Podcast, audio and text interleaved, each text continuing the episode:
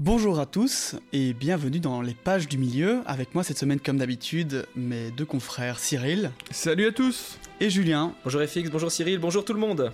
Alors la semaine passée on avait eu le plaisir d'avoir notre premier invité, euh, Jérémy de la fréquence neuf trois quarts, le podcast dont nous nous sommes inspirés pour nous-mêmes faire euh, notre podcast sur le Seigneur des Anneaux, et on avait pu donc comparer les deux univers que, qui sont celui de Harry Potter et du Seigneur des Anneaux. Euh, petite rétrospective sur cet épisode, les gars, euh, petite envie de dire quelque chose. Bah, dommage que c'était pas plus long, parce ouais. que la discussion euh, était bien partie, euh, on a pu pas mal explorer, et Jérémy était un, un invité euh, très intéressant, très pertinent dans, dans ses réflexions. On sentait qu'il avait bien potassé le sujet, ouais. et qu'il avait plein de, d'informations à nous partager. Donc ouais, j'aurais eu envie de, de pouvoir euh, échanger plus euh, sur ces deux univers. Ouais, et puis ça a été un podcast qui a été euh, plutôt bien reçu, et donc... Mm-hmm. Euh...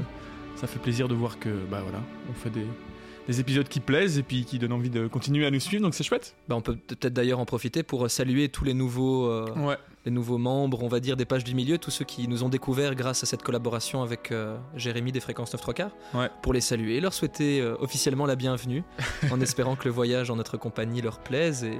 et qu'ils nous suivent jusqu'aux montagnes du destin. Et oui. Et oui, clairement. Alors, avant de se lancer dans l'histoire, je vous invite à nous suivre sur les réseaux sociaux, ainsi qu'à noter le podcast, si du moins il vous plaît, et à en parler autour de vous, évidemment. Ça nous fait plaisir et ça nous aide grandement. La semaine passée, nous avions eu la tragique partie de l'histoire où Gandalf est donc tombé au pont de Khazad-dûm, pour ne pas parler de sa mort, hein, parce que nous, lecteurs, tout ce que nous savons pour le moment, c'est qu'il est... tombé. Cette semaine, nous allons continuer notre aventure avec un petit peu de tristesse du coup, mais très vite nous allons voir que les choses vont s'améliorer. Nous allons rentrer dans les bois de la Lothlorien, découvrir des nouveaux personnages qui vont nous aider, devoir se cacher à cause du passage de compagnie d'orques et revoir passer des yeux dans la pénombre et redécouvrir mmh. des personnages dont nous avons déjà parlé auparavant. Donc voilà, j'espère que ça vous plaira et je laisse Cyril nous lancer dans l'aventure. Livre deux, chapitre six, la Lothlorien. Nous retrouvons nos héros aux portes de la Moria. Aragorn presse tout le monde de quitter l'endroit le plus vite possible. Le regard fixé sur les montagnes, il lève son épée et dit « Adieu Gandalf. Ne vous avais-je pas dit, si vous passez les portes de la Moria, prenez garde ? Hélas, j'avais dit vrai. Quel espoir nous reste-t-il sans vous ?» Aragorn insiste face à la compagnie qui ne bouge pas. Il faut quitter l'endroit au plus vite. Abandonner l'espoir. Au moins pourrait-il encore être vengé. Se levant, il regarde autour d'eux. Au nord, la vallée monte par une gorge sombre entre deux grandes avancées de montagne. Au sommet de la gorge, un torrent s'écoule comme une dentelle blanche par une échelle sans fin de petites cascades, et une buée d'embrun est suspendue dans l'air autour du pied des montagnes. Aragorn explique qu'il y a là l'escalier des rigoles sombres. C'était le chemin par lequel ils seraient arrivés au même endroit s'ils avaient réussi à vaincre le Caradhras. À l'est, l'avancée des montagnes se termine brusquement et on peut voir au-delà des terres lointaines, vastes et indécises. Au sud, les monts brumeux s'enfoncent à perte de vue. Un peu en dessous s'étend un lac, long et ovale. « Voilà le Karadzaram, le lac du miroir !» s'écrie Gimli avec tristesse, se souvenant que Gandalf leur avait vanté sa beauté. La compagnie se met à suivre alors la route qui descend des portes. Le chemin est rude et défoncé, et finit par n'être plus au bout de quelque temps qu'un sentier serpentant entre la bruyère et les ajoncs qui poussent parmi les pierres crevassées. Mais on peut encore deviner que dans un temps lointain, une grande voie pavée avait monté en lacet des basses terres du royaume des nains. Un tournant vers l'est les mène bientôt tout près de la prairie du lac du Miroir, et là, tout près du bord de la route, se dresse une colonne isolée, aux hauts brisés. Gimli explique qu'il s'agit de la pierre de Durin, la pierre de Durin, et il insiste pour que Frodon le suive pour aller admirer le Kaladzaram, le lac du miroir. Gimli descend en courant la longue pente verte, et Frodon le suit lentement, attiré par la calme eau bleue malgré sa blessure et sa fatigue. Sam le rattrape d'ailleurs. Gimli explique que la colonne marque l'endroit où Durin regarda pour la première fois dans le lac du miroir. Donc ça, c'est quelque chose que j'avais déjà évoqué... Euh Il y a de cela deux épisodes, je pense, quand on parlait de la Moria, donc de l'origine de la Moria. Donc c'est bien euh, Durin Ier, le, un des tout premiers nés euh, nains, qui en fait euh, aurait été créé donc euh, par, un, par, par un Valar, et puis quand il a été animé après la naissance des elfes, il a rejoint le Khaledzaram, ce lac, et il aurait vu dans le lac les reflets des étoiles qui formèrent une couronne sur sa tête, et il aurait compris que venait de lui une grande lignée. D'ailleurs, Julien, en réécoutant l'épisode, euh, euh, tu faisais après une référence, enfin en fait tu, tu faisais part de ta réflexion quant à la connexion qu'on pouvait trouver entre le peuple nain et le peuple juif. Et euh, j'avais pas du tout tilté, à, à ce moment-là, je t'avais dit, euh, je t'avais dit euh, que, enfin, oui, que je, je pouvais comprendre, mais que je la voyais pas beaucoup de l'évidence dedans. Mais en fait, en relisant ce passage et en réécoutant ce passage, je me suis rendu compte qu'il y avait une énorme correspondance là-dedans avec le récit d'Abraham et le fait que Dieu lui montre les étoiles dans le ciel qui, qui, qui vont représenter sa descendance, en fait, et les millions de, d'individus qui représenteront sa descendance. Et ici, c'est exactement ce qui se passe avec Durin, en fait. Il, il voit les étoiles avec le reflet qu'il a dans le, dans le lac, et cela lui, lui confère, enfin, il pense que cela lui confère un destin assez particulier. Alors, j'ai jamais vraiment compris si c'était littéral. En fait, il y, y a deux versions, parce que, bon, on va le voir, je, je vais l'expliquer après. Donc, en fait, euh, donc en fait, Gimli explique que donc la colonne marque l'endroit où Durin regarda pour la première fois dans le lac du miroir. Et alors, lui et Frodon se penchent sur l'eau sombre à leur tour. Et tout d'abord, ils ne voient rien. Et puis, lentement, ils aperçoivent, reflétées dans un bleu profond, les formes des montagnes environnantes. Au-delà, il y a une étendue de ciel. Et là, tels des joyaux plongés dans les profondeurs, brillent des étoiles étincelantes, bien que la lumière du soleil règne au-dessus du ciel. Là, j'ai la couronne de Durin, dit Gimli, jusqu'au jour où il se révélera. Et donc ça, c'est là où je voulais en venir, c'est que j'ai lu deux informations. En fait, il y a deux informations qui ne sont pas forcément contradictoires, mais qui disent deux choses différentes. C'est-à-dire que on dit soit que Durin aurait vu le reflet des étoiles euh, dans, dans le lac, et donc au-dessus de sa tête, et donc aurait pris ça comme une sorte de couronne. Soit que sa couronne serait tombée Exactement. dans le lac en regardant son reflet. Voilà. Mm-hmm. Enfin, en tout cas que... Bah, les deux peuvent coexister oui. d'une certaine manière, ce qui rend la poésie de, de cette C'est description ça. aussi. Peut-être que finalement, euh, il a vu d'abord son reflet avec les étoiles, et puis plus tard, euh, il a mis sa, enfin, sa couronne est tombée dedans de manière symbolique, mm-hmm. j'en sais rien. Mm. En tout cas, voilà, Gimli et Frodon euh, l'admirent à leur tour. Et puis aussi, euh, ce, ce miroir euh, de Durin, ça nous fait un, un petit, euh, petit préambule au chapitre suivant, sur c'est le miroir de Galadriel. Ouais, c'est vrai, on a déjà fait. une contemplation euh, dans le, l'abîme. C'est là que Balin est mort, hein, on est d'accord hein. Exactement, ouais, c'est ce qu'on apprenait dans le livre de Mazar-Bûl, dans l'épisode précédent. Il, avait, il voulait contempler le miroir, euh, la beauté du, du lac miroir, et il s'est fait tirer euh, par un orque euh, ouais, caché derrière lui, euh, derrière un rocher. Tragique, ouais. n'est-il pas ? Comme beaucoup de choses dans le légendarium. Après avoir euh, donc contemplé euh, les étoiles dans le lac, Gimli euh, et Frodon ainsi que Sam rejoignent la compagnie, qui était restée en arrière et n'ont pas été jusqu'au lac. Et ils continuent leur route. Celle-ci tourne alors vers le sud en descendant une pente rapide d'entre les bras du vallon. Et bientôt, une brume dorée laisse apercevoir au loin une forêt. « La Lothlorien !» dit alors Legolas, « la plus belle des résidences de mon peuple. Nul arbre ne ressemble à ceux de cette terre, car en automne, leurs feuilles ne tombent point, mais se muent en or. Ce n'est pas avant l'arrivée du printemps et l'éclosion de la nouvelle verdure qu'elles tombent, et alors les branches sont chargées de fleurs jaunes, et le sol du bois est tout doré. Doré est la voûte, et ses piliers sont d'argent, car l'écorce des arbres est lisse et grise. C'est ce que célèbre encore le chant de la Forêt Noire. La joie empirait mon cœur si je me trouvais sous les ramures de ce bois et que ce fût le printemps. » Mais le bois était encore loin, et Aragorn empresse alors tout le monde de le rejoindre rapidement. Frodon et Sam arrivent à suivre les autres durant un moment, mais Aragorn les mène bon train, et après quelque temps, ils commencent à traîner en arrière. Ils n'ont rien mangé, et la blessure de Sam, euh, qu'il a subie durant le, le combat dans la, dans la tombe de Balin, le brûle comme du feu. Frodon, lui, trouve chaque pas de plus en plus douloureux. Il halète. Legolas remarque alors que les deux hobbits traînent la patte et il prévient Aragorn. Les autres s'arrêtent en les voyant et Aragorn rejoint vite Frodon et Sam en criant à Boromir de venir avec lui. Il s'excuse face à Frodon car il avait oublié sa blessure et celle de Sam aussi d'ailleurs. Boromir et Aragorn décident de porter les deux hobbits exténués. Ils arrivent peu après au bord d'un ruisseau qui descend de l'ouest et ils décident de faire halte sur un espace plus plat par lequel la rivière coule avec bruit sur des cailloux luisants. Ils se reposent là. Il est alors près de quinze heures, et ils ne se sont éloignés des portes que de quelques milles. Pendant que Gimli et les deux plus jeunes hobbits, donc Merry et Pippin, allument un feu de broussailles et de sapins, Aragorn s'occupe de Sam et de Frodon. La blessure de Sam ne semble pas profonde, mais elle a un vilain aspect. Aragorn l'examine alors et après un moment, il expire un air de soulagement. Il explique à Sam qu'il avait de la chance. Nombreux étaient ceux qui avaient reçu une réponse bien pire à leur premier orc abattu. La coupure n'est heureusement pas empoisonnée, comme cela est souvent le cas avec les lames orques. Elle devrait alors bien se cicatriser. Il donne à Sam quelques feuilles d'athélas un peu sèches qu'il sort de son sac et lui conseille de laver la blessure avec l'eau que fait bouillir Gimli. Aragorn veut ensuite examiner Frodon, mais celui-ci refuse. Peu désireux de voir toucher à ses vêtements. Bon, on sait pourquoi. Aragorn insiste, il faut regarder l'étendue de la blessure. Après tout, il s'est pris quand même une, une lance qui aurait pu, selon ses mots, transpercer un, un sanglier. Un sanglier. Ce n'est pas Aragorn qui va aller le, le dépecer de ses biens. Je pense non, qu'il non. possède bien plus que en ça. Plus. Mais... On va voir qu'Aragorn n'est quand même pas très subtil. Euh, parce qu'il débarrasse euh, doucement Frodon en insistant. Bon. Avec ses gros doigts de rôdeur. Frodon aurait pu crier au scandale, mais bon, euh, Aragorn le fait quand même.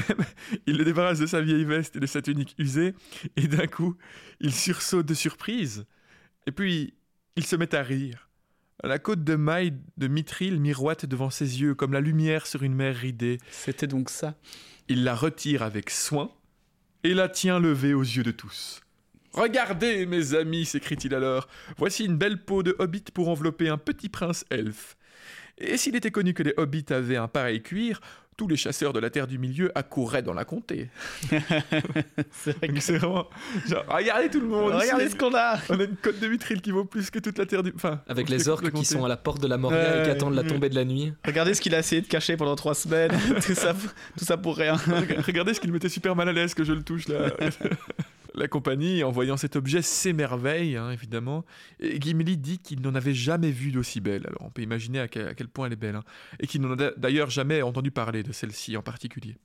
Mais euh, je me demande à quel niveau Gimli en a vu. Et, enfin, tu vois, on, c'est vrai qu'on parlait et qu'on se rendait compte qu'il y avait quand même beaucoup de, d'objets en mithril ouais. dans, dans la Terre du Milieu. Hein, mais euh, est-ce qu'ils ont encore beaucoup d'objets comme ça ? Enfin, tu vas me dire, ils ont récupéré Eriador, donc probablement, mais... Bah des objets en mithril, oui, il y en avait, comme j'en avais parlé, il y avait par exemple les aumes de la ci- des gardes oui. de la citadelle de Minas Tirith, mais ceci dit, une cotte de maille en mithril, ça restait un objet particulièrement ouais. rare, parce que très, très coûteux. Bah, quand tu vois par exemple les appendices des films du Seigneur des Anneaux de Peter Jackson, le temps que ça prenait au costumier, il y avait trois personnes qui étaient préposées ouais, à ouais. créer toutes les cottes de maille pour les costumes du film. Ils, ont, euh, ils en ont fait des centaines et des centaines, je crois même des milliers, c'est plusieurs milliers de cottes de maille qu'ils ont faites. Le temps que ça leur a pris... Alors, ne, ne serait-ce qu'imaginer maintenant en faire une seule avec du mithril. Mais, mais c'est ça que je me demande. C'est quand même, tu peux pas faire ça en masse. Ouais, c'est ça que je me demande. Enfin, tu dis que Gimli, du coup, lui n'en a pas vu beaucoup, quoi. Mais je... c'est un cadeau royal. Enfin, qu'il en a, qu'il en a pas vu d'aussi belle. Pas d'aussi belle, ouais. Mais du coup, ça veut dire qu'on a quand même, qu'il en a ouais. eu l'occasion ouais. de voir, parce qu'il est quand même relativement jeune, Gimli, par rapport, euh, enfin, ouais. pour, pour l'âge des nains. Euh, voilà, parce qu'au final, même les nains sont pas nécessairement dans leur période les plus florissantes et les plus. Non, non c'est non. sûr. Bah non, mais il doit. Bah, c'est clair, puisqu'il il ne, il ne mine plus de mithril depuis quelques années. Depuis, Surtout euh... que c'était la Moria qui en était le principal. Oui, euh... qui a été pillé. Créneau. Donc, nerf, ils, en ex... ils ne font plus d'extraction de mithril mmh. à ce moment-là de l'histoire, mais ils doivent quand même avoir des restes quand même de leur. Mmh. Et comme je disais, depuis qu'ils ont repris Erebor, euh... bah, voilà, on a bien vu la fortune qui est là-bas. Ouais. Erebor, tu veux dire. Erebor, Erebor oui. Pardon. C'est vrai que tu dis Eriador deux fois. Euh, mais oui, mais c'est... je, je confonds avec l'Eriador. Parenthèse. Oui, mais c'est parce que et on a. En Donjons et Dragons hier, ah. tu couperas, tu couperas, mais on a eu Eria, Eriabor ou quoi, j'étais là, oh mon dieu, je sais, je suis perdu. okay. Qu'il le coupe pas si tu veux, mais. Euh, Erebor, non, ils seront ravis euh, les auditeurs de savoir que tu joues à Donjons et Dragons. Ah bien sûr, bien sûr. J'en reviens à Gimli qui, voilà, effectivement exprime qu'il n'a jamais vu d'aussi belle et qu'il n'en a jamais entendu parler de celle-là en particulier. Donc visiblement, il, il exprime quand même qu'il n'a jamais entendu parler de celle-là en particulier. C'est que il ne doit pas y en avoir des tas, puisque à mon avis, il doit connaître les quelques côtes de mailles qui existent. Ouais, c'est ça. Ouais. Et euh, celle-là, non, il ne la connaît pas. Le côté droit et la poitrine de Frodon portent une meurtrissure sombre et noircie. Sous la côte de maille, il y avait une chemise de cuir souple, mais à un endroit, les anneaux avaient été enfoncés au travers jusque dans la chair.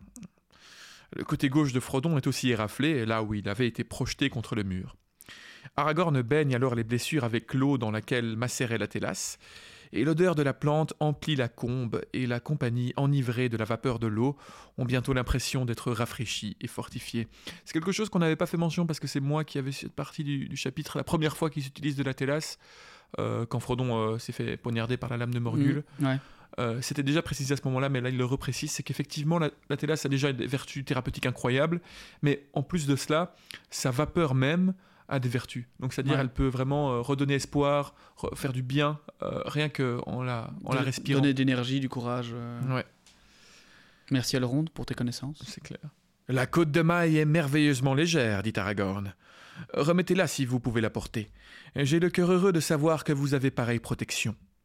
Ne la quittez pas, même pour dormir, à moins que la bonne fortune ne vous amène en un endroit où vous soyez en sécurité pour le moment. Et vous ne rencontrerez guère l'occasion tant que durera votre quête. Rassurant. Après manger, la compagnie se prépare au départ. Ils éteignent le feu et en effacent toute trace, puis ils se mettent en route. Frodon et Sam, qui se sentent à présent soulagés et grandement rafraîchis, sont en état de marcher d'un bon pas. Aragorn entraîne alors la compagnie pendant près de trois heures encore. Il faisait noir. La nuit profonde était tombée. La compagnie marche sans parler, prêtant l'oreille à tout bruit qui pourrait venir derrière sur la route. Gimli finit par rompre le silence. Mmh. « Il y a d'autres sons que celui du vent, dit-il. Il n'est pas de gobelins dans les environs, où mes oreilles sont de bois. Espérons que les orques se contenteront de nous avoir chassés de la Moria. Peut-être était-ce là leur seul but, et ils n'avaient rien d'autre à faire avec nous, ou l'anneau. » Frodon ne répond pas. Il observe Dar, mais l'arme est sans éclat. Il avait pourtant entendu, ou cru entendre quelque chose. Depuis que la nuit était tombée, il avait recommencé à entendre le bruit de pas légers et rapides.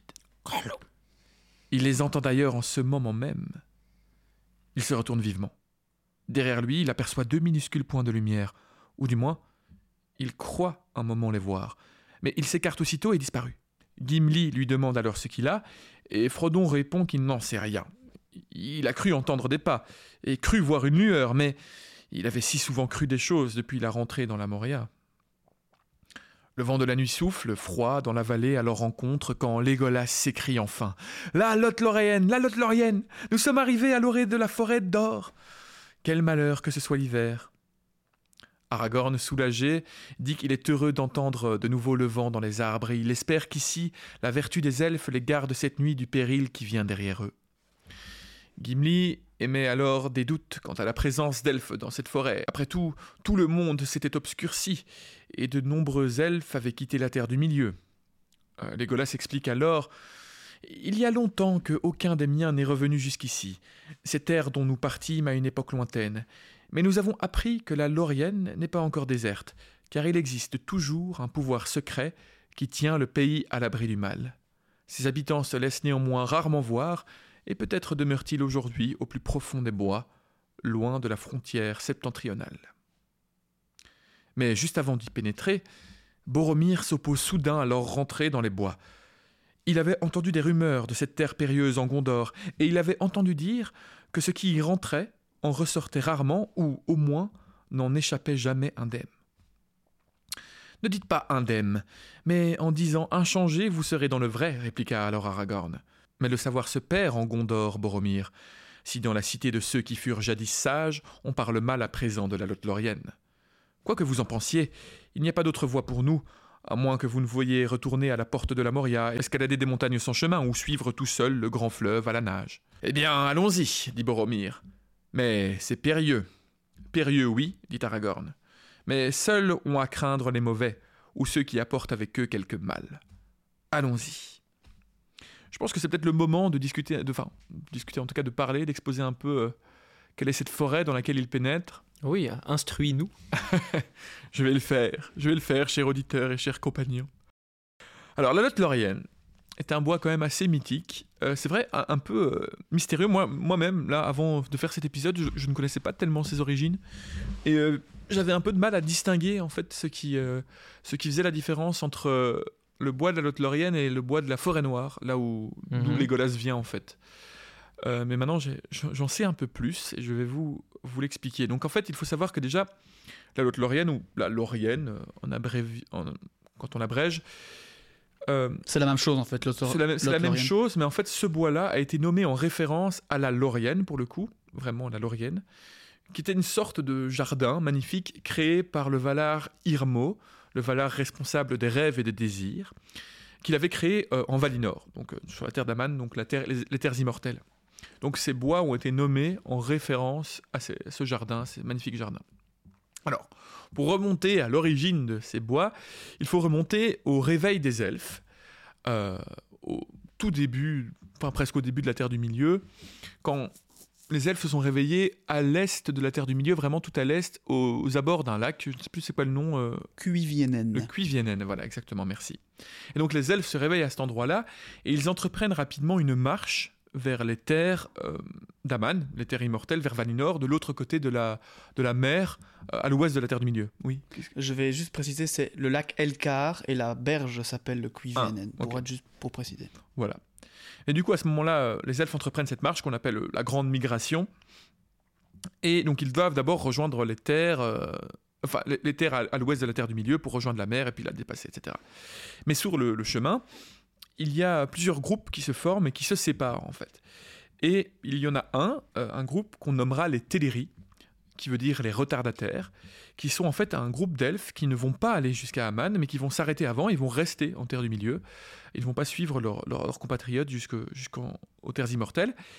Et des Teleri eux-mêmes, donc de ce groupe qui va traîner en Terre du Milieu, on va distinguer deux grands groupes, les Nandor, qui s'arrêteront juste à l'est des Monts Brumeux, donc là où se trouve la Lothlorien, hein, et euh, qui formeront des royaumes à cet endroit-là. Ce sera, sera plutôt des, des, des communautés que des royaumes, parce qu'en fait, on ne sait pas grand-chose sur ce peuple-là, euh, parce qu'on va le voir, ils vont vite disparaître, mais, mais euh, en fait, ils étaient plus, moins organisés en grandes cités, c'était plus des communautés, euh, c'était vraiment des elfes verts, comme on les appelle aussi, des elfes qui vivaient dans les bois, euh, mais ce n'est pas pour autant que Legolas descend d'eux. Donc vraiment, ça, je vais, on va faire la distinction, je vais, je vais vous expliquer pourquoi. Quand et... tu dis disparaître... c'est dans le sens qu'ils ont été je, tués, je, ils se sont je, mêlés à d'autres peuples. Je vais l'expliquer. Ah. Donc, euh, mais vous allez voir. Donc en fait, il y a les Nandor qui donc s'arrêtent avant de dépasser ces, les, les montagnes que viennent de traverser en fait nos compagnons, hein, finalement.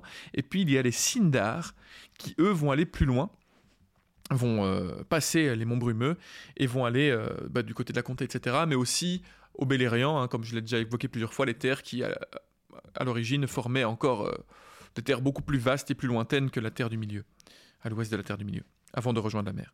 Et donc les Sindar vont, s'insta- vont s'installer là-bas, et eux, ils vont par contre euh, former d'innombrables royaumes, et ça va être le peuple d'elfes le plus euh, prospère et le plus grand de la Terre du Milieu. Euh, alors que les Nandor vont rester euh, voilà, très peu, et surtout à l'est de, des Monts Brumeux, en restant plutôt dans les formes de communautés. Mais bon, c'est quand même les Nandor qui forment euh, probablement une première communauté, des premières habitations dans la forêt de la Lothlorienne, bien qu'à l'époque, on peut peut-être imaginer que les forêts se relient entre elles.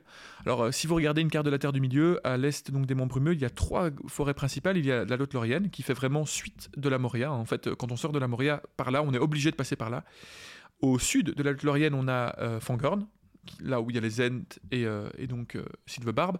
Et à l'est de la Lothlorienne, il y a la grande forêt, euh, la Forêt Noire. La Forêt Noire, où, ouais. euh, où euh, l'autre nom, c'est... Euh, avant, c'était le... Verbois, Verbois le Grand. Verbois le Grand. Mirkwood en anglais. Mirkwood en anglais. J'en Ver... profite pour faire une incise. Euh, c'est amusant encore de constater à quel point les peuples elfes et nains étaient tellement proches à l'époque, ouais. à tel point que la Moria, qui est le royaume nain par excellence ouais. de la Terre du Milieu, était d'un côté par là où sont rentrés les neufs de la communauté, bah, c'était le chemin de la Houssaye, qui avait été tracé par les elfes avec leurs arbres qui se oui, terminaient devant la porte. Ouais. Et de l'autre côté, euh... bah, tu arrives chez les elfes aussi. À quel point ils étaient vraiment main dans la main, quoi. Oui, t'avais Eregion et, d'un côté et euh, la Lothlorien euh... de l'autre, et ils commerçaient avec les mm-hmm. deux. Et, euh... Tout à fait, c'est ça. Eregion, et ça, ça va aussi avoir une part dans notre histoire. Mais donc, euh, donc voilà, si vous avez l'occasion d'avoir une carte sous les yeux, vous allez un peu visualiser ça mieux. Euh... Je suis assez content, moi, ma carte mentale de la Terre du Milieu commence à devenir vachement... à force. Euh... Ouais, ouais, ouais. En tout cas, ces parties-là, c'est clair que ça devient de plus en plus net. Et donc... Euh... Donc voilà, les Nandor forment des premières communautés à cet endroit-là. Alors, il est dit, alors j'ai des informations un peu contradictoires, mais je pense que c'est plutôt ça. Galadriel, en fait, va rentrer en contact avec un certain royaume des Nandor au début du deuxième âge, euh, le, le royaume de l'Indorinand, la vallée des chanteurs, qui en fait l'ancien endroit, de la, enfin c'est comme ça qu'on appelait l'endroit de la Lothlorien ouais, ouais. actuelle. Et là, elle va y planter un Malorne, en fait, une sorte d'arbre de vie poussant à Valinor et plus tard à Numénor. Donc ce sont des arbres très particuliers qui sont qui ont des feuilles en fait en or d'un côté et en argent de l'autre et qui voilà, Frodon le décrit à un moment en expliquant qu'il pose sa main sur un Malorne et qu'il ressent la vie, et cetera. Donc c'est vraiment des, des arbres magiques et euh, très nobles. Et donc en fait, j'ai deux informations. Il y a une information qui dit qu'elle l'apporte ça au début du Second Âge et une autre qui, qui dit qu'elle l'apporte au moment où elle va s'installer avec, euh, avec euh, Celeborn, son, son mari, plus tard. Mais bon, c'est quand même elle qui apportera les Malornes, ça c'est sûr. Elle a été cherchée, c'est les graines de cet arbre en ou fait, c'est Isildur et, euh, en fait, c'était, et son père qui l'ont amené. Alors, en gros, euh, je me souviens plus très bien, mais en fait, ce sont des graines qui ont été données à Gilgalad, je crois, mais elle ne poussait pas là où il était, et du coup, euh, Galadriel les a eus, et elle en a fait don, en fait, au, au Nindor, de l'autre côté euh, de la forêt. Et c'est pour ça qu'on a maintenant, euh, c'est pour ça qu'on appelle maintenant la Lothlorien euh, le, le bois d'or, parce qu'une fois qu'elle a planté ces arbres-là, ils vont se reproduire, et puis ça va devenir un bois doré euh, rempli de ces...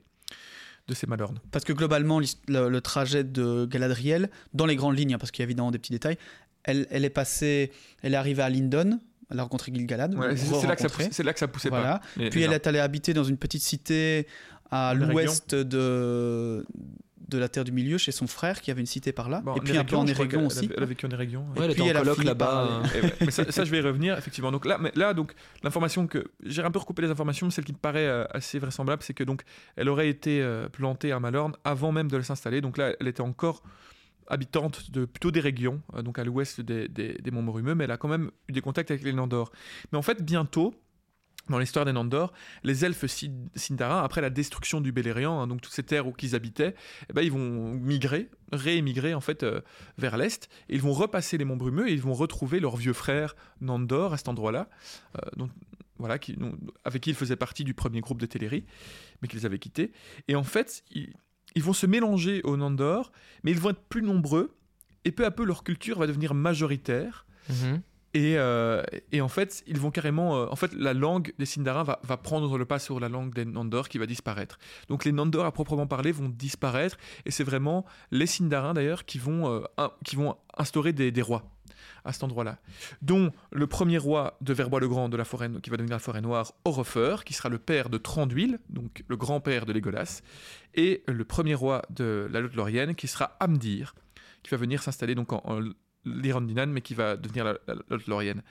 Donc en fait, c'est vraiment... Euh, donc Legolas, effectivement, est un elfe sylvain qui vient des endroits où euh, c'était les, les, les, les Nandor qui s'étaient installés et qui avaient d'abord prospéré au départ, mais il est descendant des Sindarin qui, par la suite, sont venus en fait euh, s'installer là et imposer leur culture, si on veut. Ils n'ont pas imposé de force, hein, ça s'est juste fait parce qu'ils étaient euh, plus, plus nombreux, nombreux et que, en fait, comme, les, comme je l'ai expliqué, les Nandor n'avaient pas vraiment de royaume et de roi.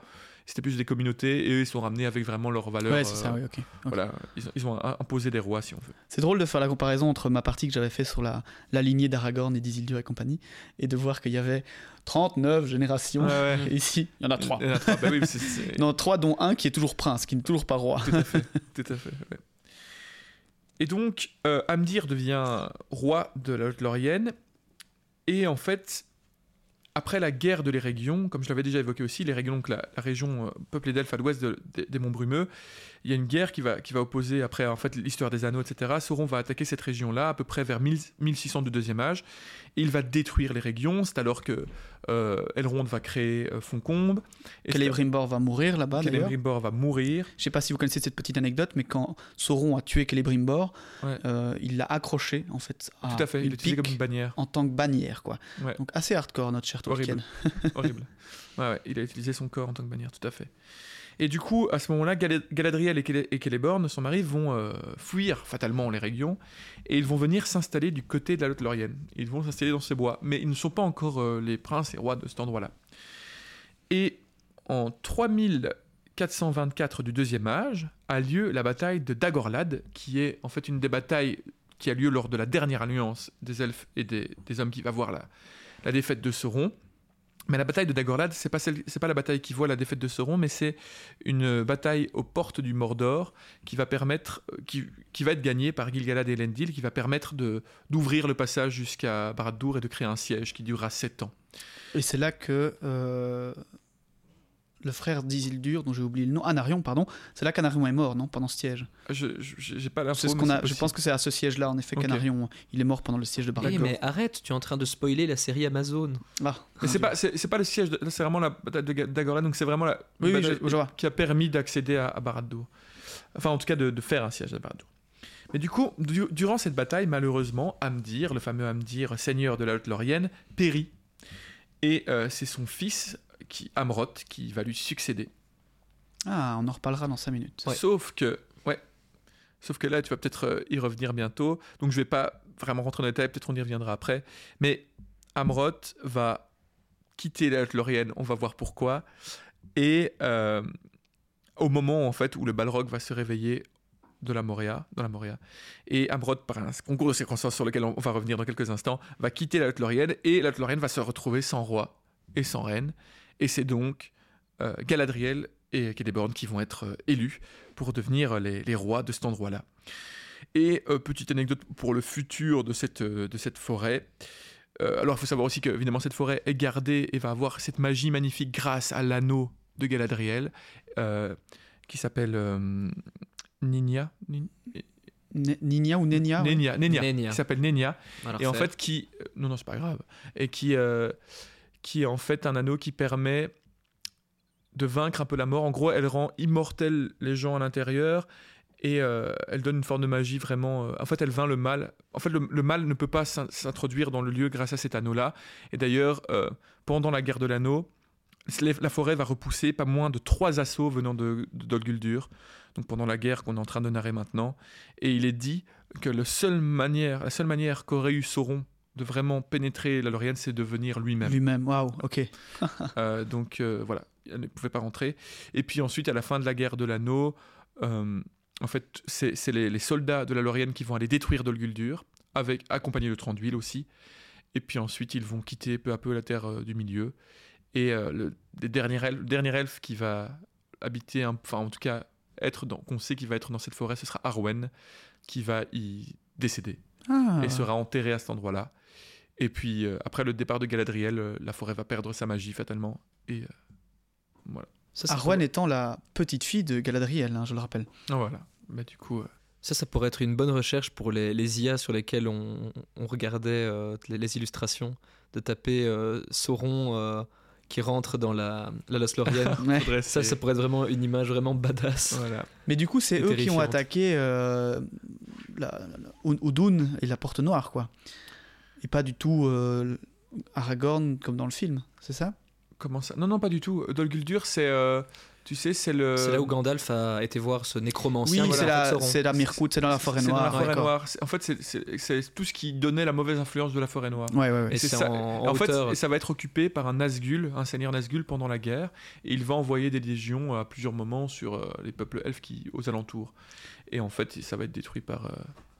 Par, par, par les soldats de la, la ouais. Lorraine et, et Tranduil. Oui, j'ai confondu avec la tour qu'il y a en, oui, oui, je en comprends. Mordor, qui, qui est Ciri-Tungol ou Barad-dûr. Barad-dûr, ouais. ouais, Barad-dûr ouais, ça, c'est voilà. la tour principale. Dol Guldur, voilà. c'est vraiment... Bah, d'ailleurs, ce... on le verra plus loin dans ce chapitre, on, ils peuvent apercevoir Dol Guldur depuis euh, le tertre euh, de Cerin Amroth. Ouais. Ah, oui, ok. Et okay. ils voient d'ailleurs qu'il y a de, de la fumée noire et un, un nuage en... en permanence au-dessus de, de ouais, cette ouais. zone-là. Du coup, ils, ils savent bien que c'est, c'est habité par euh, les forces de Sauron. Mais donc, euh, voilà, pour, euh, voilà pour en finir avec l'histoire donc, de la Lothlorien. Donc vraiment une, une forêt euh, mythique et euh, ancestrale, hein, vraiment. Mais donc, ils ont été élus plus ou moins, ou en tout cas choisis. Euh... Choisis, ouais. Ah ouais, ça, c'est... En fait, grâce ça. à son anneau, elle avait la possibilité... Parce qu'en fait, à ce moment-là, donc, euh, ils se retrouvent sans roi, on va le voir pourquoi. Et, euh, et le... ils savent qu'il y a le Balrog et les orques qui se mettent à habiter les... Les... la Moria et, le... et les Monts Brumeux juste à côté d'eux. Et donc, ils ont besoin d'une protection, et ils sont un peu dans la merde.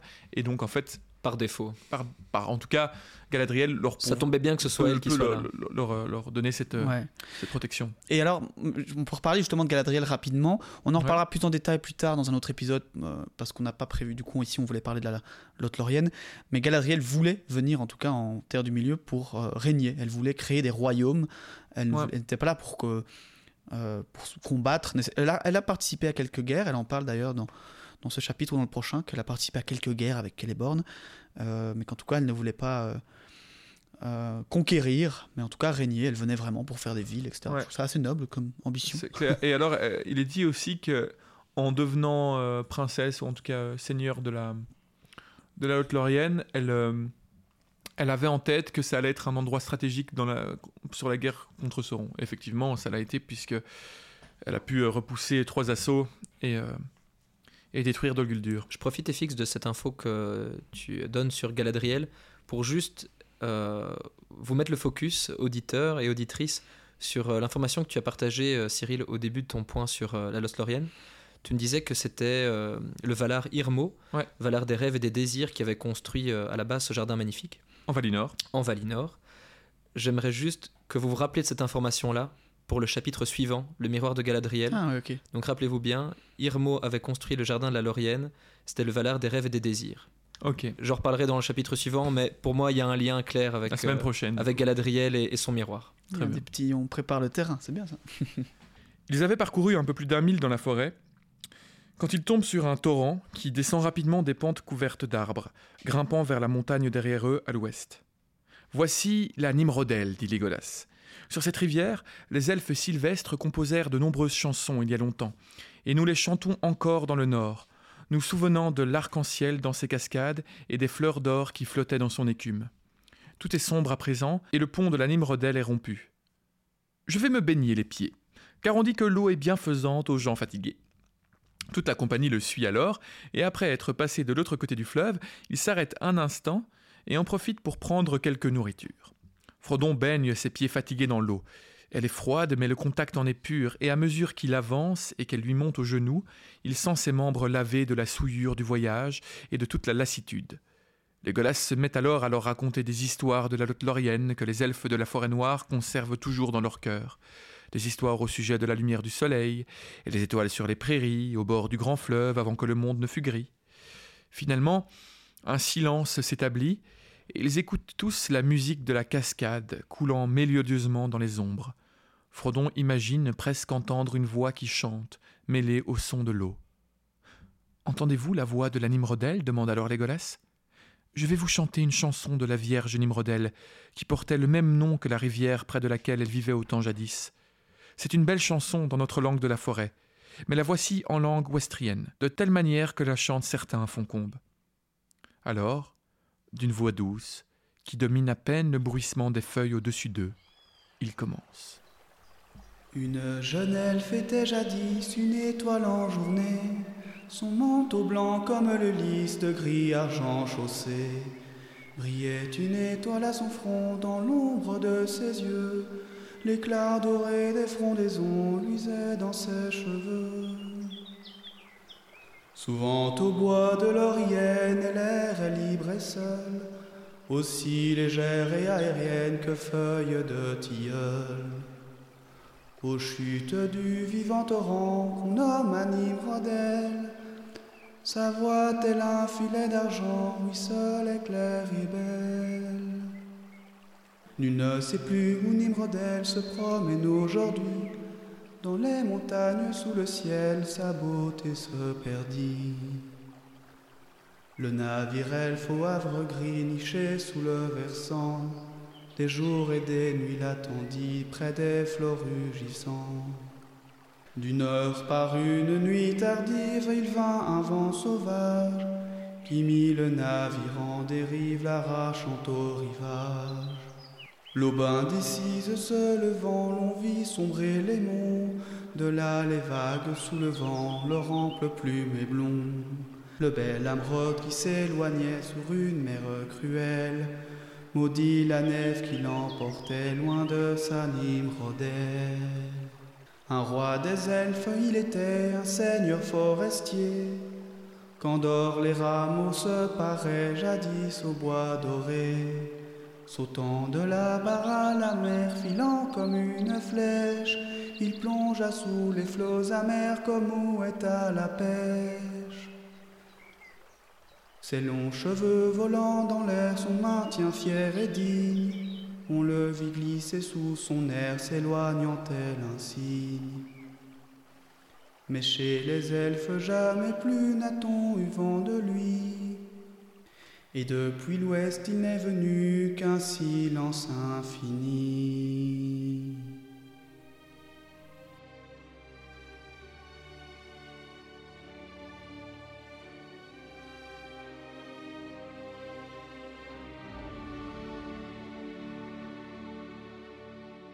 Et ben voilà, moi j'ai lu en diagonale ces passages-là.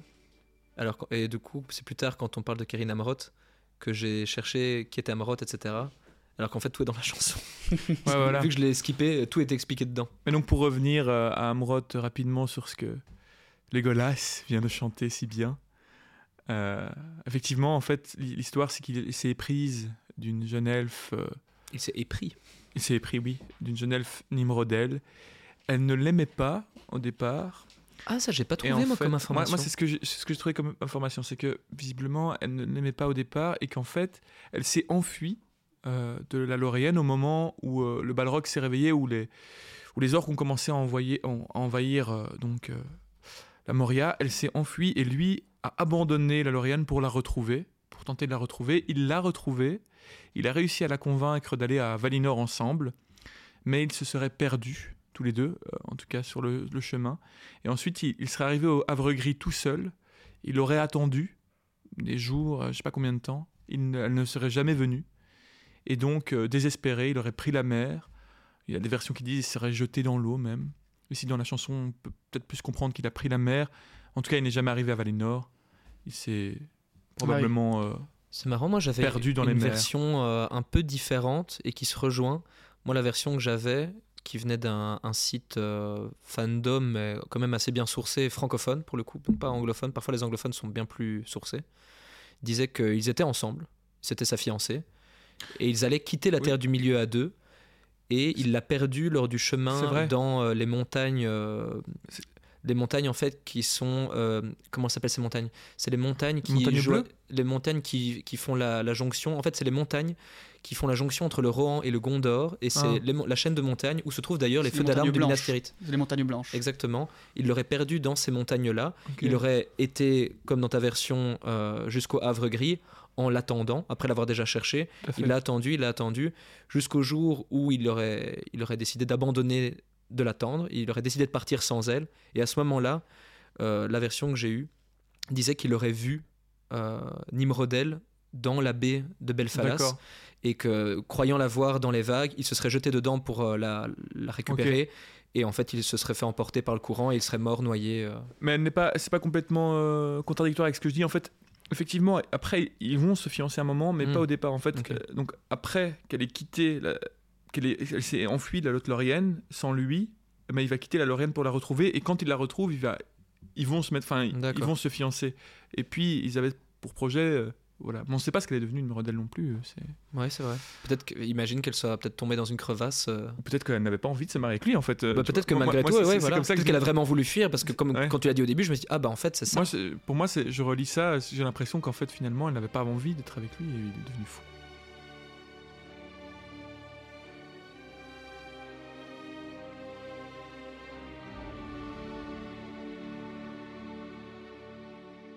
Legolas s'arrêta de chanter. La suite était trop longue et trop triste. Il expliqua que Nimrodel partit vers le sud lorsque le Balrog fut réveillé et n'alla jamais au navire où l'attendait son amant, Amroth. On entend encore l'écho de sa voix près des chutes qui portent son nom. Et quand le vent est au sud, la voix d'Amroth remonte depuis la mer. On raconte qu'elle avait une maison sise dans les branches d'un arbre. C'est ainsi que vivaient les gens de Lothlorien, qu'on appelle les Galadrim, ceux des arbres. Gimli dit que ce ne serait pas une mauvaise idée de dormir dans ces fameux arbres, plutôt que par terre. Et Aragorn prit sa remarque à la lettre. Ils vont s'écarter du sentier et en chercher un pour y dormir. Legolas prend les devants. Il se sent chez lui dans la forêt. Il trouva un mélirne, dont il ne connaissait le nom que grâce à des chansons. Il n'en avait jamais vu avant. Pipin, lui, n'est pas convaincu. « Je ne peux pas dormir sur un perchoir !» Legolas lui dit alors de creuser un trou, si c'est cela la façon de ces gens. Boum. Mais il devra faire vite s'il veut se protéger des orques la nuit venue. It burns, Legolas. il, a été, euh, il a été touché dans son fort intérieur, là. Il n'a pas apprécié. Il est toujours un peu farci, Legolas. Même, tu sais, euh, il est malicieux. Dans, dans le Caradras, euh, où il se moquait un peu de, de Gandalf, qui disait, euh, il disait euh, si Gandalf pouvait nous frayer un chemin, puis Gandalf disait ah oui, bah, si les elfes pouvaient aller chercher le soleil, et puis après il, montait, il monte sur la neige et il dit bah, je vais chercher le soleil, Gandalf. Excellent.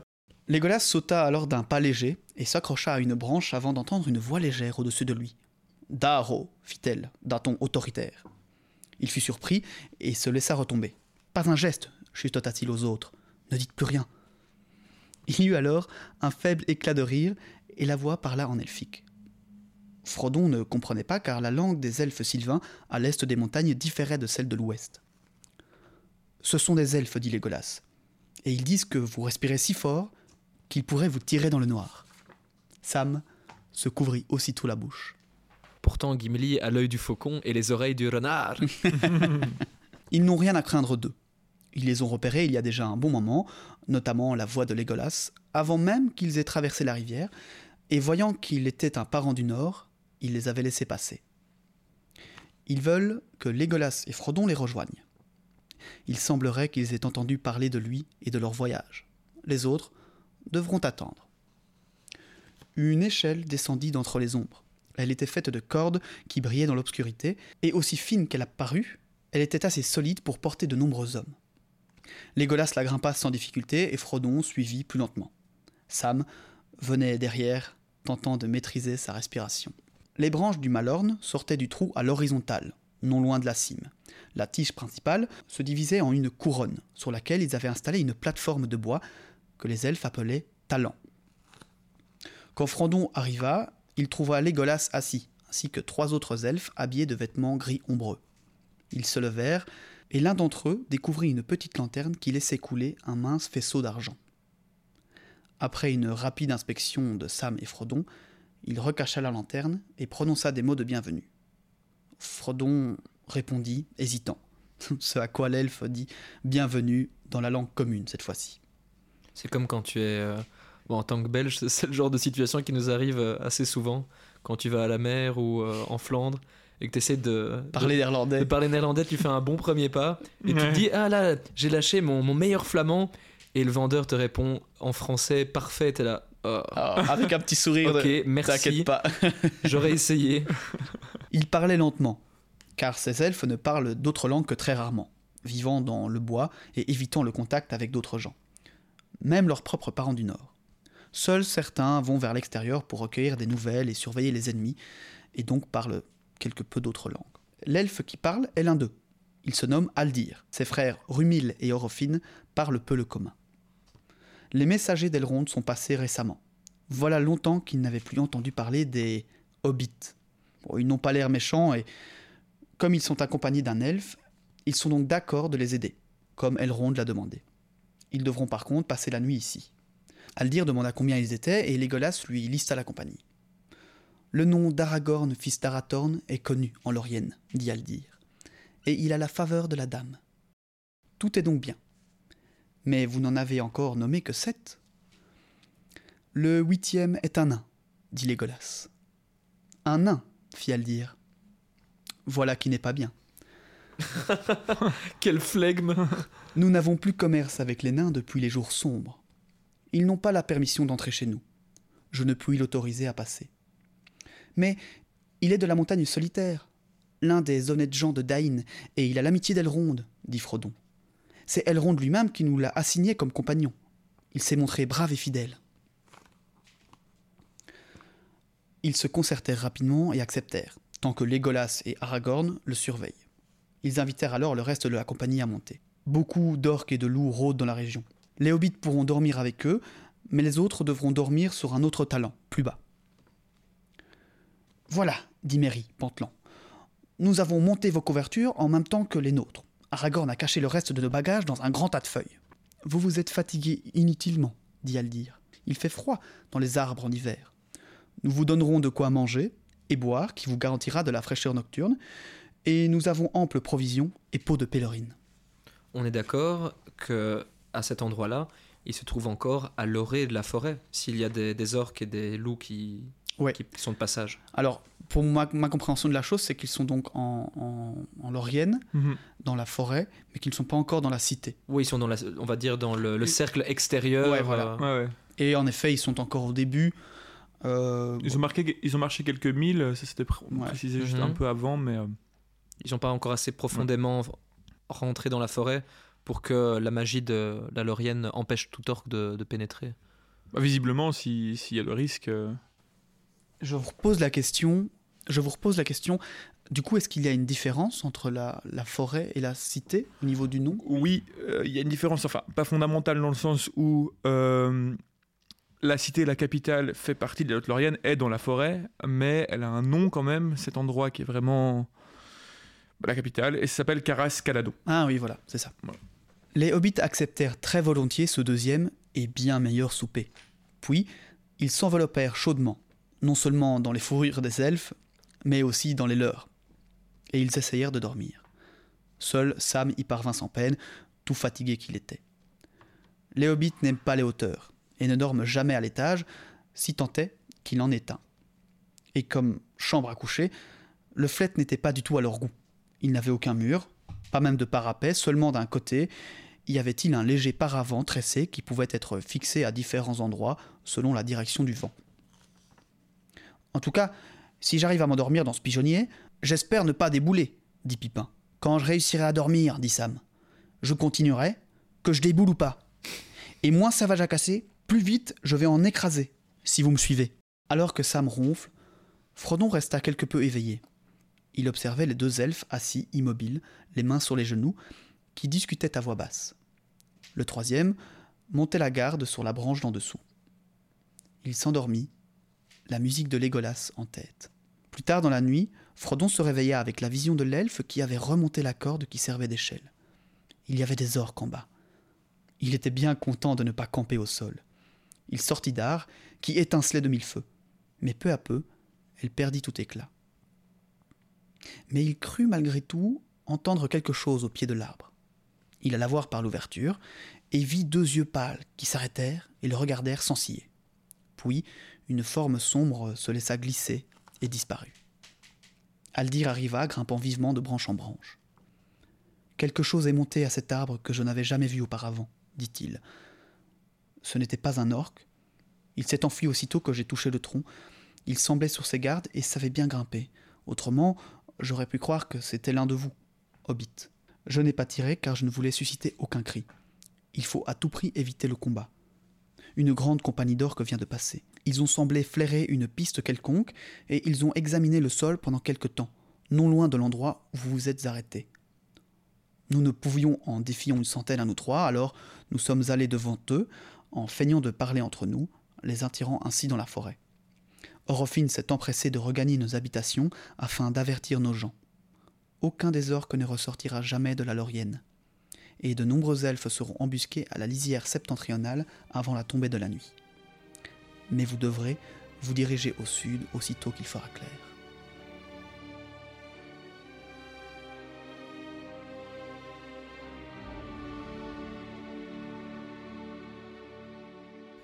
Au lever du soleil, il sembla aux hobbits que c'était une douce matinée d'été qui commençait. Frodon voyait toute la vallée du cours d'argent étendue sous ses yeux comme une mer dorée. La matinée peu avancée était encore fraîche quand la compagnie se mit en route, guidée par Haldir et son frère Rumil. Legolas fit ses adieux à la Nimrodel et Frodon fit de même. Il avait l'impression que jamais plus il n'entendrait une eau courante aussi belle. Ils suivirent le sentier qui longeait la rive ouest du cours d'argent pendant quelque temps en direction du sud. Il y avait dans le sol des empreintes de pieds d'orques. Bientôt, Haldir s'écarta dans les arbres, à l'ombre desquels il s'arrêta au bord de la rivière.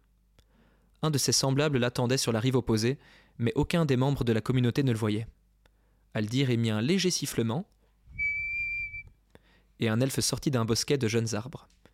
Il lui lança adroitement par-dessus le cours d'eau un rouleau de corde grise, que l'autre attrapa et dont il noua le bout à un arbre près de la rivière. « Le Celeborn est toujours fort ici. En ces temps de vigilance, nous ne construisons pas de pont. Voici notre façon de traverser. Allez, suivez-moi !» Après avoir noué son bout de corde à un arbre, il traversa rapidement et avec une agilité déconcertante ce pont improvisé. Il envoya deux autres cordes qu'ils nouèrent plus haut. Celles-ci serviraient de prise pour les mains des membres de la communauté, car bien moins agiles que des elfes. Chacun passa à son tour, et Pipin se révéla le meilleur, car il avait le pied sûr, et il traversa rapidement en ne se tenant que d'une seule main. Applaudissons-le. Wow. Ça me rappelle euh, les parcours d'acrobranche. Euh... C'est exactement ouais, ça. C'est, ça, ça en tête. C'est les via ferrata chez les elfes. Est-ce euh, qu'ils sont assurés parce que... Avec un baudrier. Bah en tout cas, Sam, il aurait, bien été, il aurait bien aimé être assuré parce que lui, il avançait en traînant le pas, agrippé aux cordes et les yeux fixés sur l'eau pâle et tourbillonnante comme si c'était un abîme dans les montagnes. Bon, on apprend à tout âge, comme disait mon vieux, mais il pensait au jardinage et pas à se percher comme un oiseau ou à essayer de marcher comme une araignée. Même mon oncle Andy n'a jamais fait de truc comme ça. Parvenus de l'autre côté, les elfes détachèrent les cordes et en roulèrent deux. Rumil, qui était resté de l'autre côté, ramena la dernière, qu'il jeta sur son épaule, et avec un salut de la main, il retourna à la Nimrodel pour reprendre sa surveillance. Tu crois que, tu crois que les, les elfes, ils sont aussi... Tu sais, les elfes qui font ça, ils sont aussi agréables que les monos de... Les monos d'acrobranche, en vrai, ils sont, ils sont toujours un peu... Euh, ils te prennent toujours blasé. Un peu de haut, tu ouais, vois, et, et ils sont en mode, allez, c'est bon. Euh, allez, passe euh, voilà. Voilà, mon coco. Un peu trop surconfiant et, et sur, euh, surpositif, genre... T'as intérêt à bien mettre ton baudrier, ouais. Sinon tu vas passer un sale quart d'heure. Ah, très menaçant. Tu, tu sens que si tu fais une erreur, genre tu peux te faire virer du bazar.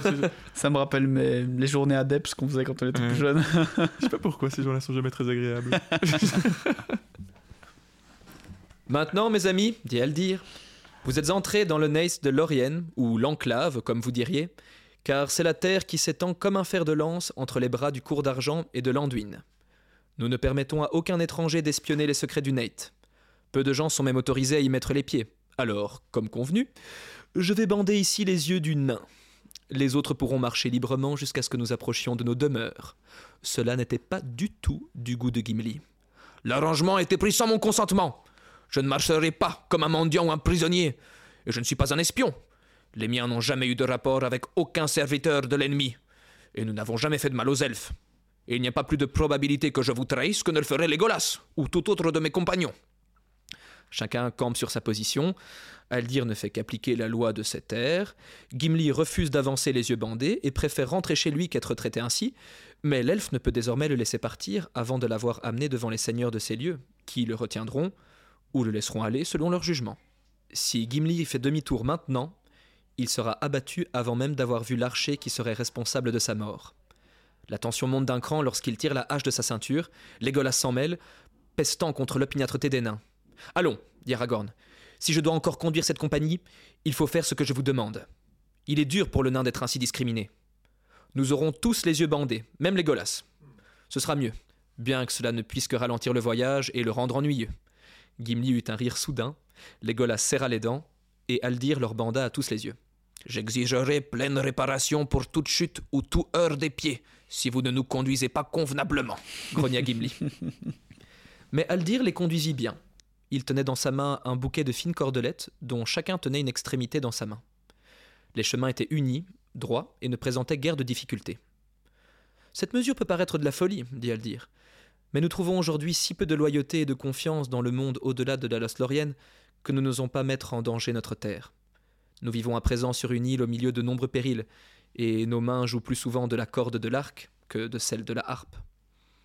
Les montagnes à l'ouest deviennent mauvaises, à l'est, les terres sont désolées et remplies des créatures de Sauron, et le bruit court que nous ne pouvons plus passer en sûreté le sud par le Rohan, et que l'ennemi surveille les bouches du grand fleuve. Le monde est empli de périls, il y a en lui maints endroits sombres, mais il y en a encore beaucoup de beaux, et quoique dans tous les pays l'amour se mêle maintenant d'affliction, il n'en devient peut-être que plus grand. Certains d'entre nous chantent que l'ombre se retirera et que la paix reviendra. Je ne crois pourtant pas que le monde qui nous environne redevienne jamais ce qu'il était jadis, ni la lumière du soleil ce qu'elle fut. Pour les elfes, ce sera, au mieux, je le crains, une trêve qui leur permettra de passer sans encombre jusqu'à la mer et de quitter pour toujours la terre du milieu. La compagnie, conduite par Haldir, suivait en file indienne les sentiers de la forêt, tandis que l'autre elfe marchait en queue. Ils sentaient sous leurs pieds un sol doux et uni, et après un moment, ils marchèrent plus librement, sans crainte de tomber ou de se faire du mal. Privé de la vue, Frodon vit son ouïe et ses autres sens aiguisés. Il pouvait sentir les arbres, l'herbe froissée, ou encore le soleil sur son visage et ses mains quand il passait dans une clairière découverte. Dès qu'il avait posé le pied sur l'autre rive du cours d'argent, il avait éprouvé un sentiment étrange, qui s'approfondissait à mesure qu'il avançait.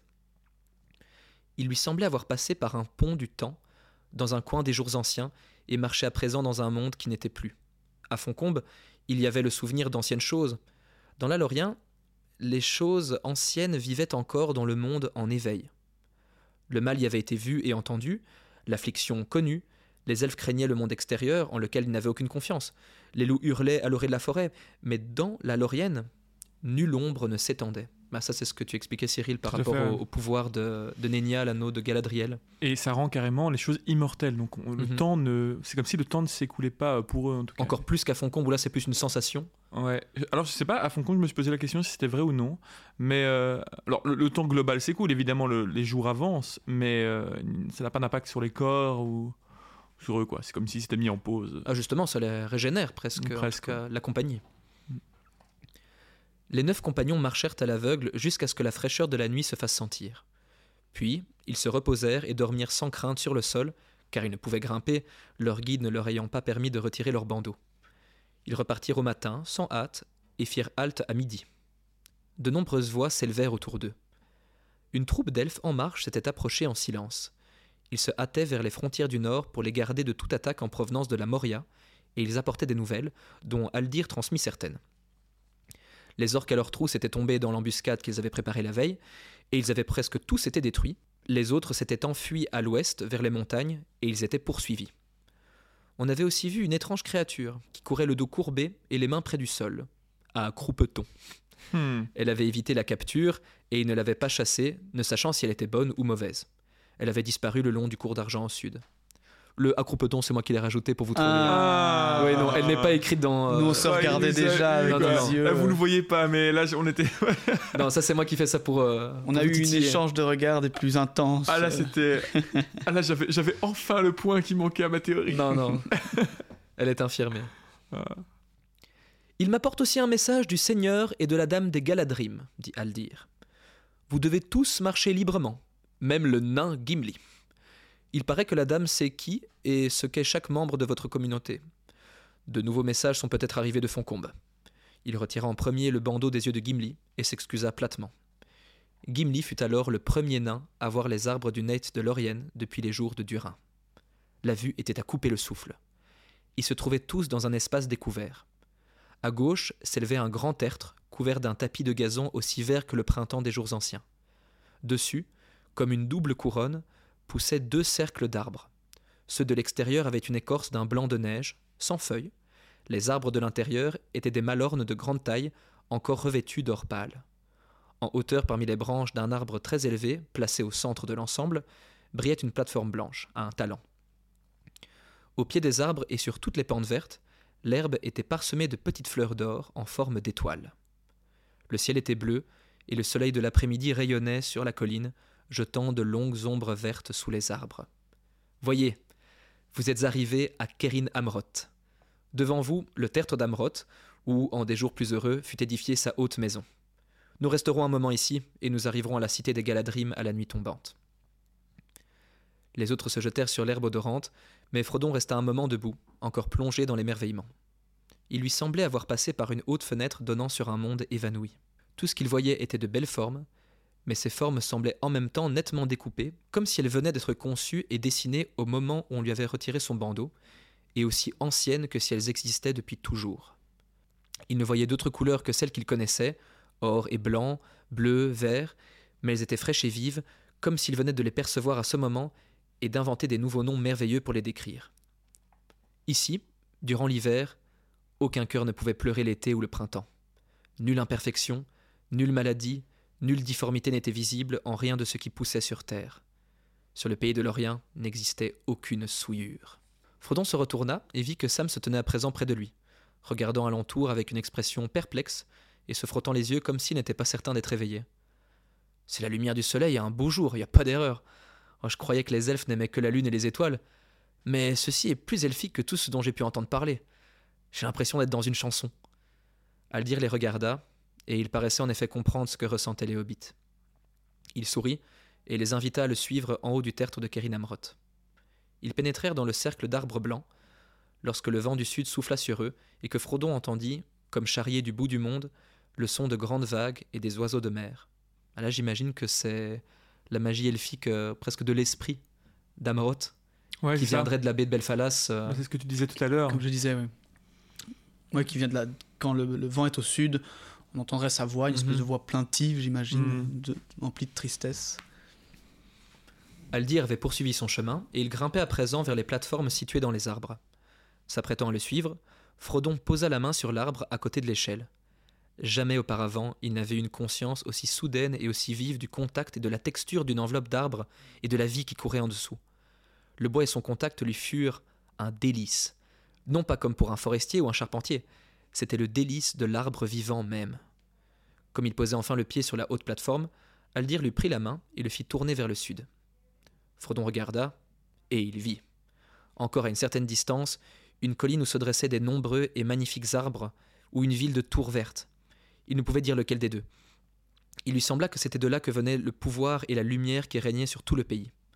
À cet instant, il aurait souhaité voler comme un oiseau pour se reposer dans la cité verte. À l'est, il vit tout le pays de Lorien, et au sud, Frodon observa une éminence rocheuse sortant de la forêt noire, qu'Haldir lui décrira être Dol Guldur, résidence passée de l'ennemi, qui semblait de nouveau habitée, comme je vous l'avais dit euh, précédemment dans l'épisode, car dominée par un nuage noir. Frodon se détourna et redescendit rapidement. Au pied de la colline, Frodon trouva Aragorn debout, immobile et silencieux. Il tenait une petite fleur dorée, et une lumière brillait dans ses yeux. Il était plongé dans quelques beaux souvenirs. Il paraissait revêtu de blanc, jeune seigneur grand et beau, et il parlait en langue elfique à quelqu'un que Frodon ne pouvait voir. « Arwen vanimelda, namarie, ô belle Arwen, adieu. » Sortant de ses pensées, il regarda Frodon et sourit. « C'est ici le cœur du monde elfique. Mon cœur y demeurera à jamais, à moins qu'il n'y ait une lumière au-delà des routes sombres que nous avons encore à parcourir, vous et moi. » Prenant la main de Frodon dans la sienne, il quitta la colline de Cerin Amroth, où il ne devait jamais revenir vivant.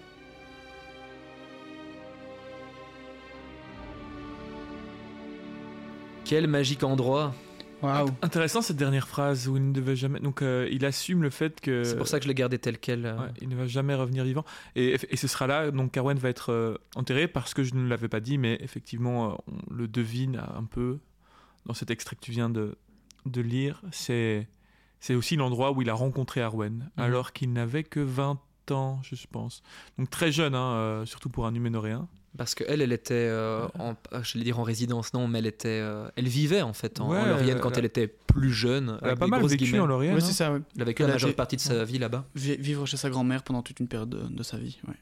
Probablement après les problèmes que sa mère a eu, je pense. Euh... Mm-hmm. Je suppose. Oui, pour être ouais, à l'abri aussi. Dates, euh... Ouais, ouais, ouais. Oh, moi, j'ai adoré euh, ce chapitre. J'avais en... des souvenirs de ces chapitres-là. Après la Moria, pour moi, ça... j'avais dans mon souvenir que ça perdait d'intérêt. Et là, en oh. le relisant et en prenant vraiment le temps, c'est, toute cette partie-là, pour moi, ça reste dans la, la même intensité. C'est, c'est tellement incroyable. Bien décrit, c'est ouais. super beau. Et il y a déjà il y a toute cette mélancolie. Il y a la magie des elfes, mais qui est différente de celle qu'on a déjà rencontrée plus tôt dans le, l'aventure, je trouve. Il y a beaucoup plus de, de mélancolie. Et je trouve qu'on on a un autre poids d'histoire qui pèse sur cet endroit. Et que je trouve ouais. qu'il y a, c'est, vraiment, c'est une, un beau mélange. Et il y a une belle couleur, je trouve, qui se dégage. Ouais, entre ouais. tout ce, ce passé, cette nostalgie, la douleur des elfes et en même temps tout le calme, la paix, la plénitude qui y règne, surtout en, en comparaison à ce qui vient de se passer juste avant dans la Moria et tout ce qui va leur arriver bah, dans les, les chapitres euh, suivants ou dans les livres suivants. Très bel endroit. On n'est pas encore arrivé dans la capitale, mais c'est vrai que j'ai l'impression qu'en Terre du Milieu, à cette période-là, en tout cas, c'est... c'est peut-être finalement le plus bel endroit à voir euh, par rapport aux endroits des elfes, quoi. Je crois que c'est censé être c'est, le plus bel endroit sur Terre. Hein, ouais. Legolas dit que c'est ça, la plus belle demeure des elfes en Terre du Milieu, et je pense que ouais, ça, ça, ça doit au moins valoir ça, parce que bon, euh, je le rappelle, hein, donc les arbres euh, que Frodon la touche, euh, les Malornes, euh, en expliquant qu'il n'a jamais ressenti ça, sont Son... vraiment uniques à cet endroit-là en Terre du Milieu. Ouais, ils n'existent nulle part ailleurs. Ils existent, ils ont existé en Numénor au moment où Numénor était prospère. Ils existent en Valinor aussi. Mais... Est-ce, est-ce que l'arbre de Minas Tirith, c'est un, est un arbre. Je me suis posé la question quand vous en parliez. Non, je ne crois pas. C'est une en tout autre cas, c'est un arbre, je crois pas. C'est un rare, arbre blanc, donc rien, mais... je ne pense pas. Parce que vraiment, les Malornes sont caractéristiques... enfin, caractérisées par une, des, des fleurs dorées, oui, des, des feuilles dorées.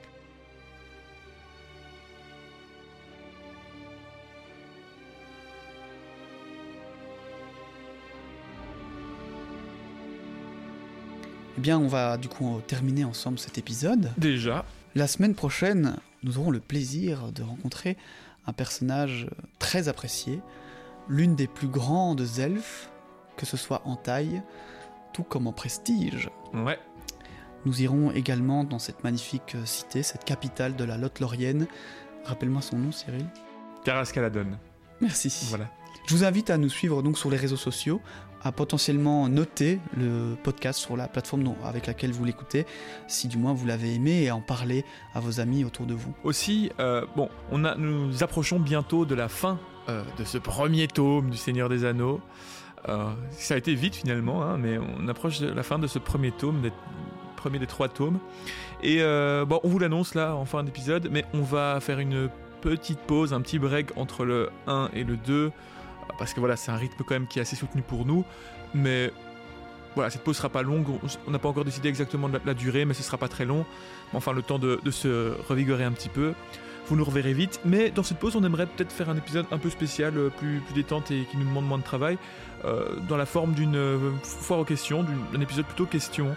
Alors ça peut être des questions autour de l'univers, euh, si vous posez des questions voilà, autour de l'histoire, des personnages ou des lieux, mais ça peut être aussi des questions euh, plus personnelles, si vous posez des questions euh, sur nous, euh, notre rapport à l'œuvre, euh, même euh, ce qu'on a mangé hier soir, ça peut le faire aussi. Euh, notre rapport au podcast et voilà, au travail qu'on fait. Tout, ouais. tout ce que vous voulez, euh, et donc euh, voilà, on aimerait bien avoir un maximum de questions diverses et variées. Alors à partir de maintenant, euh, vous pouvez dorénavant nous envoyer des messages sur les réseaux sociaux, euh, donc je rappelle hein, Facebook, Instagram et aussi par email, page du milieu à gmail point com, les Il n'y a pas de lait, hein. C'est... Si, il y a les si, pages si, du, les pages du milieu à gmail point com. Et euh, envoyez-nous une question, notez dans votre message euh, peut-être un, quelque chose comme question F A Q ou quoi, comme ça on sait, et on peut les, les, les trier. Et, euh, et donc on vous répondra lors d'un épisode euh, un peu spécial, lors de cette pause entre les deux livres. Voilà. Voilà, eh bien, merci à vous euh, de nous avoir écoutés, merci à mes deux collègues. Merci à tous les filles. Avec grand plaisir. Merci aux auditeurs et aux auditrices qui sont là. Et voilà, on se retrouve la semaine prochaine en Lothlorienne. Ciao, ciao. Salut à tous. À bientôt, bonne semaine.